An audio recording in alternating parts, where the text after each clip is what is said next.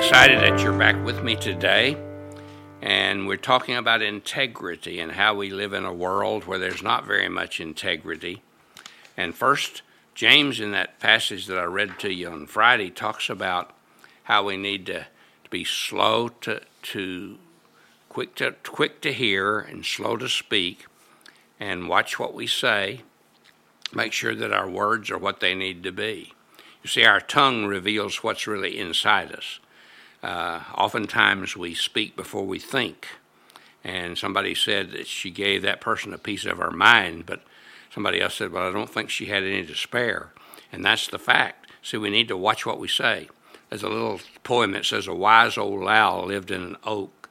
The less he spoke, the more he knew. And this same thing applies to you. So we need to listen more and speak less. And be careful when we do speak. And we need to be slow to anger it's not wrong to get angry if we're angry about the right thing, which is injustice and hurt and sin, but we should not be angry about the wrong things. The Bible says a fool gives full vent to his anger, but a wise man keeps himself under control. An angry person does not listen, nor are they teachable. And the Bible says we should shun people who are continually ruled by their anger. And the Bible says the anger of man never achieves the righteousness of God. You don't produce righteousness that way. But also, James says we should have integrity in our walk, in the way we live. He said to do, do so, we must receive God's word. Verse 21, he tells us that we should accept the word planted in you, which can save you. We should take in God's word, study it, read it, listen to it, hear it preached, and then and we should just really let it take root in our hearts. You see, it's one thing to hear something. It's been proven, for example, that when you hear something, if if you don't write it down, if you don't do anything but hear it, you'll forget 95% of it in the next few hours. But if you write some of it down, you will remember a lot more.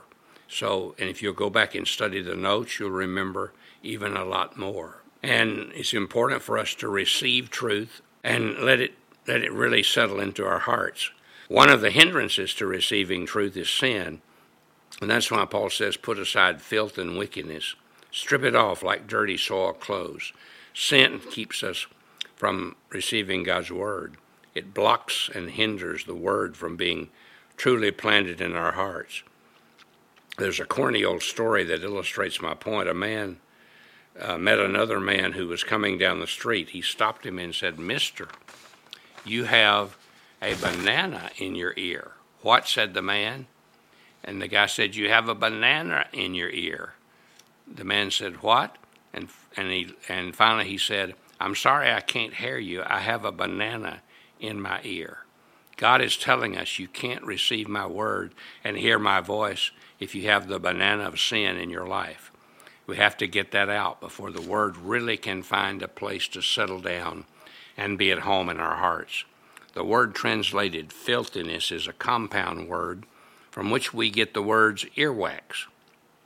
Secretion that protects the ears is good, but if there's too much, it can block the ears.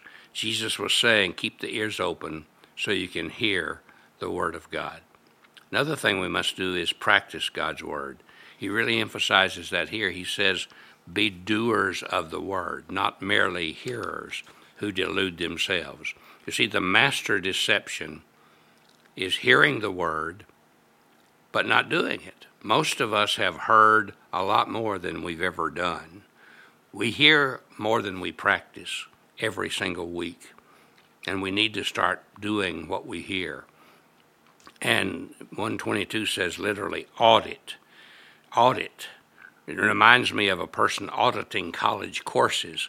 When I attended college, there were some people who audited a class.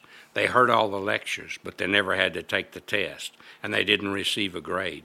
When exam time comes, they don't attend. There's absolutely no pressure.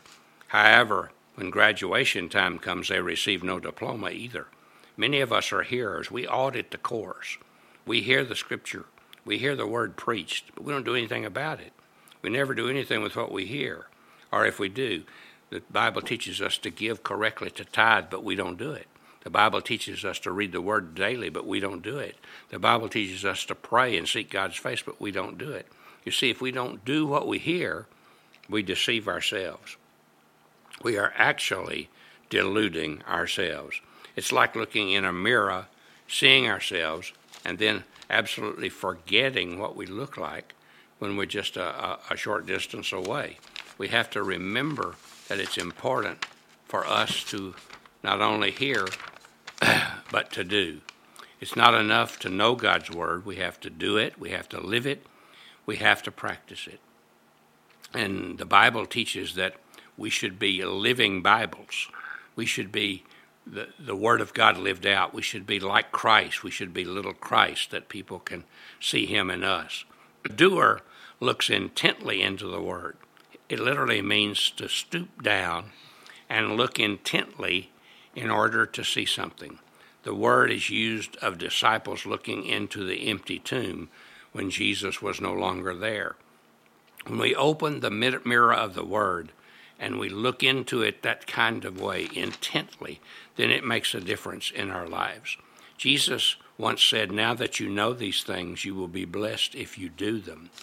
He had taught his disciples, he had given them the truth, but it was up to them now to go live it out in their lives. The blessing comes when we live out the truth.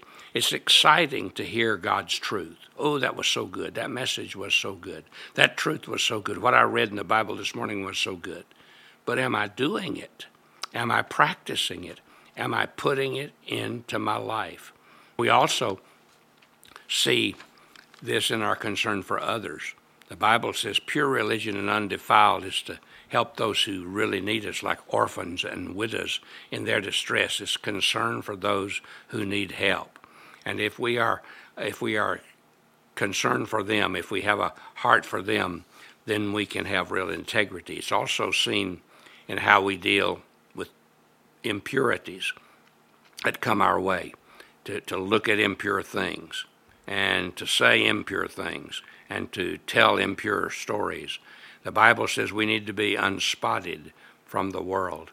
I heard about a store that had a fire. After the fire, they they had a big sign that said fire sale, slightly soiled, greatly reduced in price.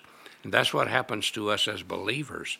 If we let impurities get into our life, impure thinking, impure speaking, impure acting, then we're slightly soiled and greatly reduced in price. You see, integrity is walking the talk, bringing others to Christ and doing what God says. God bless you. I hope you have a great day. Let's go out and do what He said.